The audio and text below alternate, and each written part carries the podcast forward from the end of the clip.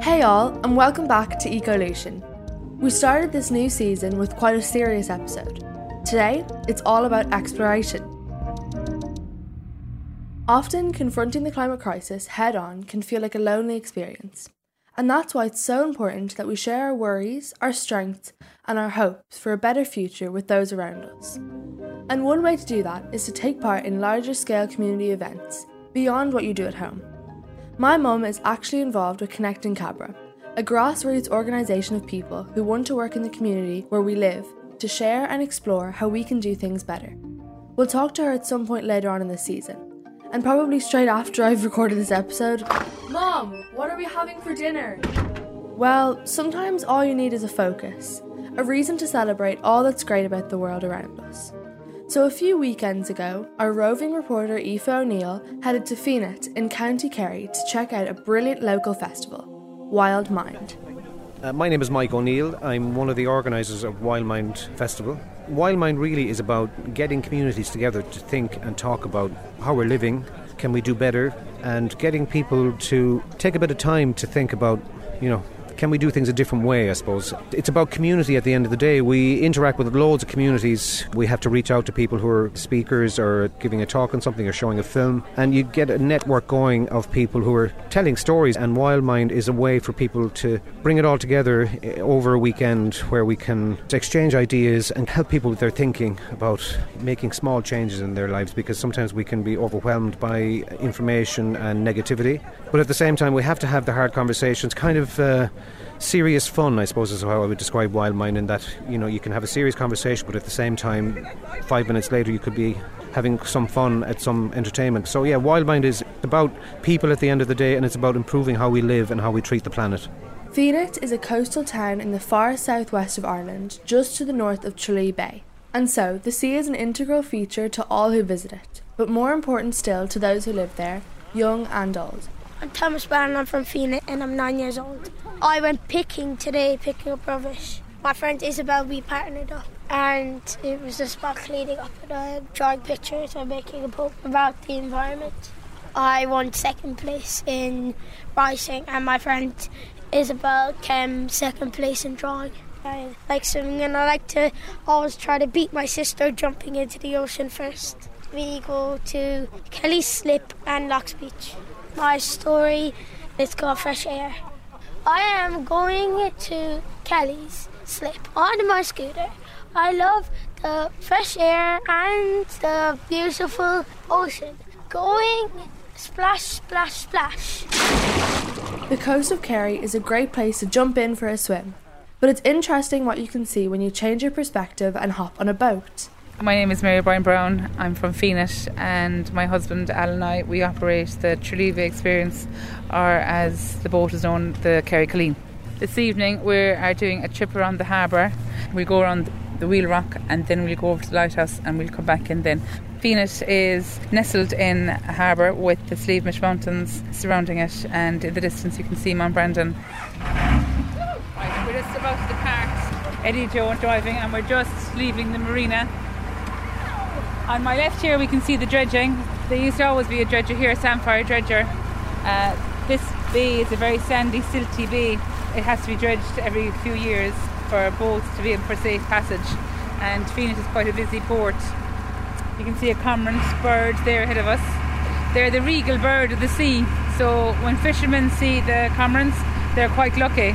They're indicative of a good catch. The water is great for swimming, and swimming has come on in leaps and bounds uh, we have a big swim every year across the bay.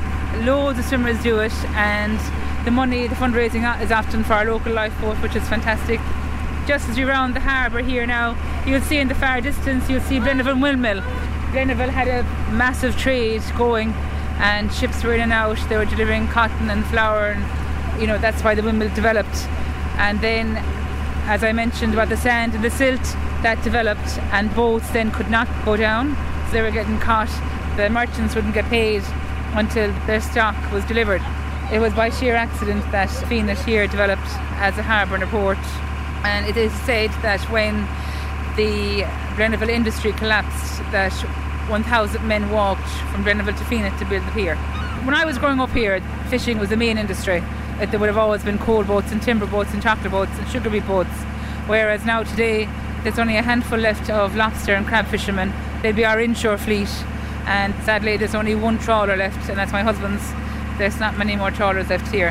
He has seen significant changes in the past 10 years. 10 years ago, he would have seen bountiful amount of fish, but sadly, there there isn't that anymore. This lighthouse is called Little Samphire Lighthouse. It has the house, and then to the left, that most beautiful light.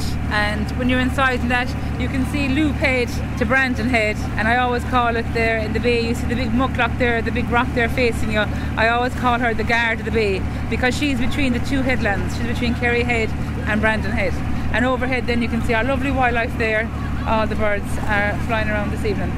She was a fully functioning lighthouse for nearly 100 years. So the Irish Lights were they were reducing the amount of lighthouses, and then the Kerry County Council then uh, purchased the lighthouse. So she's still used today as a navigational aid. Every lighthouse, her signature is the light. Her light is once every five seconds. Uh, wow, my God! Look at the cormorants; they're gorgeous. Jeannie Mac, look at that. Look at the bars that went under. That's gorgeous. They're feeding now at the moment, and they'll be back up now again in a second. They're a beautiful bird, and their wing, the, they're massive. Fenit comes from the Fina. Now, my nan would say Fenit means the wild and windy place. I suppose us growing up here, we'd believe that as well because it really is that in the winter. Over there to your far right, it's called the Monk Hole, and that's a nursery for all the stingray, the the blondie rays, we call them the undulate rays. So when people think about the rays, they're a beautiful fish to look at, but they take nine years to develop and grow, and this is their nursery. Due to our geographic location, we with the Gulf Stream coming in and the warm waters go straight up, there's a channel here right underneath us now between Little Samphire Rock in the mountains, and just after the right of that channel is the monk hole, and that's where all the, the ray they grow. And uh, we have a we had a huge industry in the 60s with angling with the rays, but today now they're protected, thankfully. Last year, we spoke a lot about marine protected areas, the Fair Seas campaign, and the importance of allowing space for nature in our seas. Because it's amazing what you can find off the coast of our island, from huge basking sharks all the way down to tiny fish eggs. They're skates. So, what's inside each one of those? Just like a chicken egg, you've got the yolk, and then from the yolk grows the little baby skate. And when he comes out, he'll have his wings wrapped around him. Aww. He opens up one end, out he comes, and he's a perfect little baby ray. Um, Is this from the shark? Uh, these, these ones are all skates. So okay. we have stingrays here in Ireland, but they give birth to live young. My name's Louise Overy. I work in the university here in Tralee, um, but I'm also with the Irish Elasmobranch group. Elasmobranch's uh, the scientific name for sharks, skates, and rays. So all of those uh, amazing species that we have here in Ireland. Tralee Bay is really, really unique, and I have to say I'm very lucky to call this place home. Here in Tralee, we, we know that there's an awful lot of sharks and skates that actually use it as a nursery ground for all of their, their youngsters. So they come in to lay their eggs, to, to leave their eggs in the safety of Tralee Bay. It's quite a sheltered bay with a lot of food going on from all those other habitats like seagrass meadows and seaweeds. So they come in and they, they leave their babies here. So it's a little it's a little preschool for elasmobranchs. Angel sharks, for instance, used to have huge, huge numbers, um, and they have declined. So we've seen a lot of species species kind of declining. And what we'd like to do as the as the project, so the Angel Shark Project Ireland, we're going to focus on on angel sharks and working with the community, with the, the local fishermen, with the local businesses and other uh, people who live here to try and figure out ways that we can try to help them once come back to their previous numbers. So in Tralee, one of the things that makes it so unique and why, why I think the elasmobranchs love it so much is because we've got a lot of seagrass meadows, so green meadows you can imagine of just uh, swaying eelgrass or seagrass as we call it, and then vast areas of uh, kind of meadows of seaweeds. And both of these are not only are they really good for acting as a habitat or a nursery or somewhere for the baby fish and other fish species to hide and to live, but also they're really good at capturing carbon. So um, seagrass meadows capture a huge amount of carbon in amongst their fronds. Um, um, and of course, as we know, carbon, you know, we really need to. Uh, pull that back down out of the atmosphere and trap it back into the. And nature has a huge amount of solutions for us if we just let it give it space, basically. Um, so seaweeds, for instance, like kelp, um, even within the mucus on the seaweed, it's actually helping to capture carbon. So I think if we give nature space, it's got the solutions there for us. I always loved the marine. I used to spend my mum used to call me that. I was a little fish girl. She couldn't get me out of the water. But then there was one summer, this was when I was kind of deciding before university where I wanted to go, and I knew I loved the marine. Um, but there was one summer that I got a, a, phone call saying that there were lots of basking sharks that come in quite close to shore. Um, so I was amazed, and um, I uh, actually went out in the kayak to see these basking sharks. And lo and behold, we had an amazing encounter with one of the basking sharks where it came so close. And I just remember I was captured. That was it. That was what I was doing for the rest of my life. I just, um, yeah, mesmerised by them. They are just such amazing species. And it's really hard sometimes to keep motivated, and it's really hard to, to keep going and, and see positive stories that are coming through. But what I would say is uh, focus on active hope rather than getting caught up in kind of that depression and thinking it's too big, it's, it's beyond me. Um, I'd, I'd focus on the things that you can do, the people you can talk to, the impact you can have. The one saying I absolutely love is if you think you're too small to be significant, then you've never been in bed with a mosquito. And I just always that in the back of my mind when I think I'm only one person, what can I do? But then actually look at the impacts and those ripples that one person can have. So don't let it get overwhelming and just keep trying to do everything that you can and hopefully it'll ripple out. As we say, smiling's contagious and so, so is uh, that really good energy and that hope. There were a lot of speakers at Wild Mind there to meet students and festival goers and talk about how each of us can make a difference. And one has been focusing on active hope around our environment for the longest time, as well as being the presenter of Eco Eye. My name is Duncan Stewart. I'm an architect. I suppose I'm an environmentalist for the last 40 years of my life. I was reared in the Dublin Wicklow Mountains, and my mother and father were very interested in nature and, you know, really brought us out into nature, made us appreciate nature. And my mother wrote a lot of songs, and most of her songs are about nature, about wildlife. Like, for example, the curlew, which is now a, an endangered species. It's down to 3% of what the populations of curlews were when I was a child. And um, when I think about it, in that time, we've lost all of these curlews. So, right through my childhood, we did appreciate nature. And then when I went to college, I kind of felt this was something we should be talking about in, in college. So, when I was 19, I set up a group called RAGE Radical Action for Good Environment.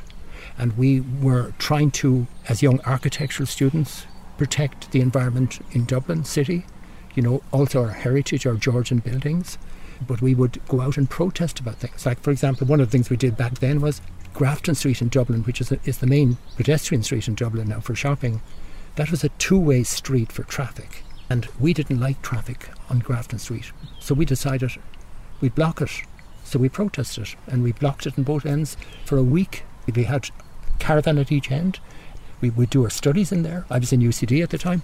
And um, we basically took over Grafton Street and made it pedestrian. But then eventually we were told to move off because some of the shops were complaining. And in fact, later it became pedestrianised. So it just shows that you can do things and achieve things. And it seems the festival inspired some local teens to do just that and make a difference in a way that interests them.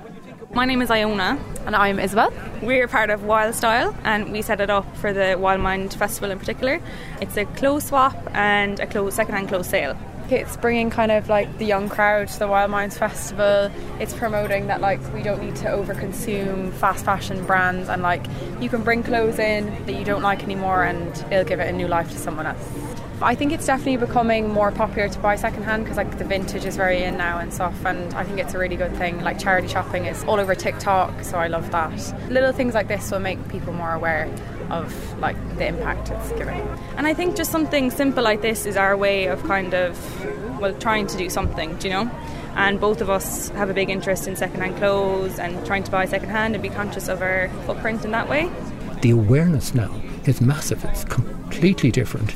And of course, most of that is coming from young people and from Greta Thunberg, you know, who inspired so many young people.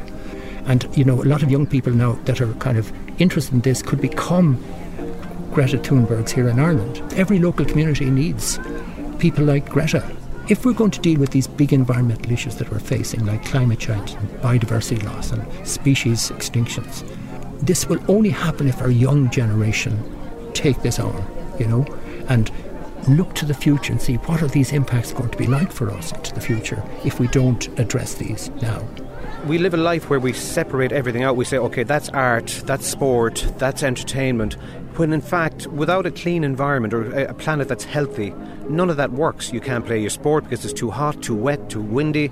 And the similarly with art. So everything is dependent on everything else. And that's, I suppose, that's another thing about Wild Mind is as, as things unfold, you realise everything is interconnected. That all of us as people are connected and our ideas are connected and how our systems are connected. At the end of the day, to me, it's about how are we living. We're, we're, we're not doing a good job at the moment, but I feel we definitely have the smarts and the the intelligence to turn things around and say, look, it doesn't have to be this way. You know, we're all here for one life. How am I living it? How can I make it better? How can I make it better for other people who are less well off? One way I've made a change is to try and grow fruit and vegetables in our garden. I'm not great at it, but there's no such thing as perfection in a garden. We're going to a programme later this series about where our food comes from and question how often we think about changes we might make in what we eat. Well, someone in Fenit who's intent on helping start that conversation is Thomas. My name is Thomas O'Connor and I own and run Manor Organic Farm and Store in Kerry. We've mixed organic farm and we have apple trees and fruit trees and we grow vegetables and salads and we have chickens and bits and pieces. Very mixed. Food sovereignty is about more than just the food you're eating. It's about knowing where the seed is coming from and either growing and saving the seed yourself by turning around and knowing the knowledge that it takes to grow the vegetables and having the practical experience. So the food is more is more in your own control. It's not imported and grown by someone else. And if it is, then at least you know that person or his community and where it's coming from. Because food you grow yourself tastes way way better. So lettuce seeds you can grow in box anywhere, and uh, kale is fantastic because you plant and you can harvest off it for a good bit of the year, and it's very tough. And then if you leave it go at this time of the year after you've eaten a good bit of the kale off it, it goes to flower and it brings in loads of pollinators and insects. And if you leave a little bit longer till May or June, it produces loads of seeds so you can save them again next year. Learn to grow your own food, start to understand about the soil, and just go back to nature and love nature. It's as simple as that. Like, and it's fun. It is really good fun. Once you like a microscope, if you can see the biology in little critters that are happening and underneath your feet, and they're really what are feeding the plants. You know, and understanding that everything is connected. You know, if we don't have good healthy soil, we don't have good healthy animals, we don't have good healthy people, and you know, growing food is great fun. Yeah, and you get to eat it as well, which is fantastic. Reaching people through their bellies is always a good move. I mean, who doesn't like food, right? But Duncan feels that at the root of our slowness to change is a lack for education on the climate crisis. For all of us. I think climate education in schools is not enough. There's some really good teachers all over the country that want to bring this into the classroom, but the curriculum is not dealing with it enough. You know, our Department of Education needs to act on this issue. Our young generation going through school at the moment, most of those kids will live into the 22nd century. And when they get to 2040 or 2050, things are going to get very, very bad. And we need that information to be out there and we need to focus on the solutions in schools. So we're trying to do that with our Eco Ed for All program that we've launched.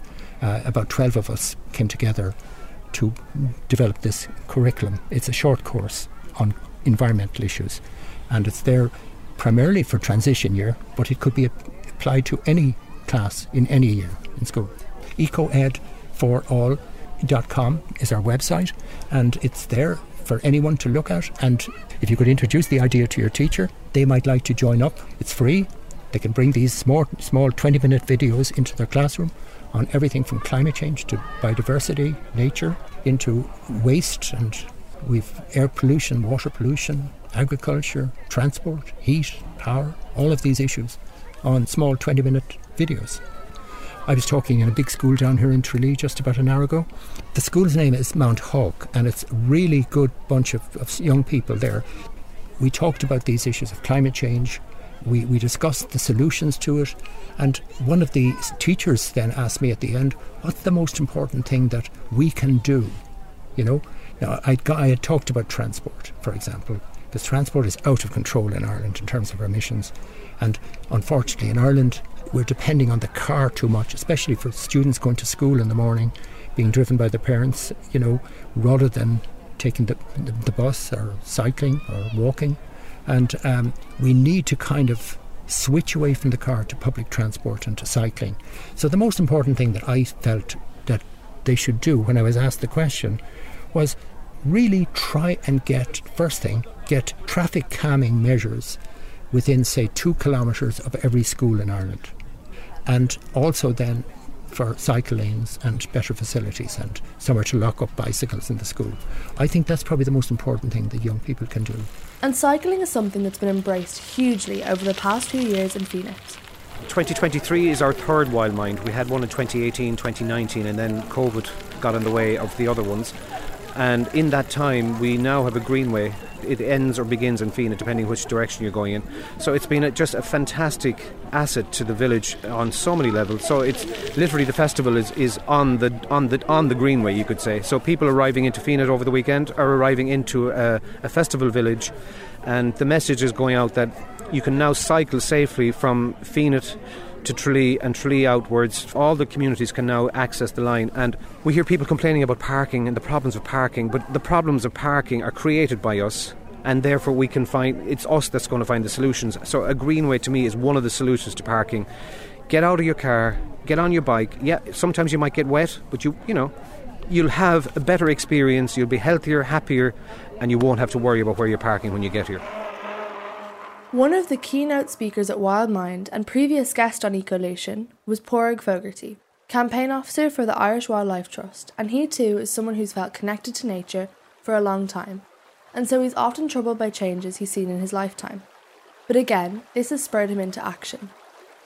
I grew up next to the Phoenix Park in Dublin, and I remember it was a hot summer, and the eels were getting trapped in the little ditches because the water was running out. And myself and some of my friends went down with buckets and we rescued the eels and we put them into the, the nearest river. Probably about seven years old at the time. Whether you're a young person or an old person, the best antidote to uh, depression and despair is to get active, to get involved, to find other people who are uh, who care about this the way you do, and start doing stuff because there is lots of things to do. And then you discover that there are lots of other people who care about this stuff. And then all of a sudden you're doing fun things on a Saturday, or you're have going to festivals, or you're getting involved, and that's enormously rewarding and, and satisfying. I think we won't solve any of these problems without. Uh, that sense of community uh, without talking to our neighbours about it, uh, without bringing it into our lives and bringing it to a very local area. So, festivals like this are absolutely fantastic uh, and really important as well.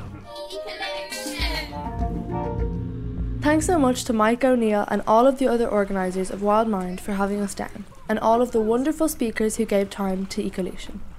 Sometimes it's hard to cover all the country, but we know that there's amazing things, just like Wild Mind, happening all over the place. Great activities to do with the environment, biodiversity, and the natural world. And it's vital that everyone in our communities takes an interest. From the kid who goes on a beach clean to an adult who wants to change how they grow their food or engage with politicians, this sense of community means that we have a shared responsibility, but also that we have company in the effort, and it's an effort that's vital. If, if I look at where we're going in the future, and yes, you can look at the really serious problems that we're facing unless we make the changes, the big changes that we need to make. But I am hopeful about one thing that is our young people. Because I see our young people being very aware of what the problems are and want to know. There's a hunger there to learn and they want the information and they also want to know what the solutions are. So that's my hope that that young generation will rise up and, and be heard and be listened to. They need to be listened to by our government, by our politicians, by our parents. Everybody needs to listen to young people because it's their future. We want the best for our young generation, but if we go on as they're doing, we're stealing our young generation's future. And that's really serious. This week, Ecolution was recorded and edited by Aoife O'Neill, written by Nikki Coughlin and presented by me, Evie Kenny. Oh, and once again, could you like and review the show wherever you get your podcasts? It really does make a difference.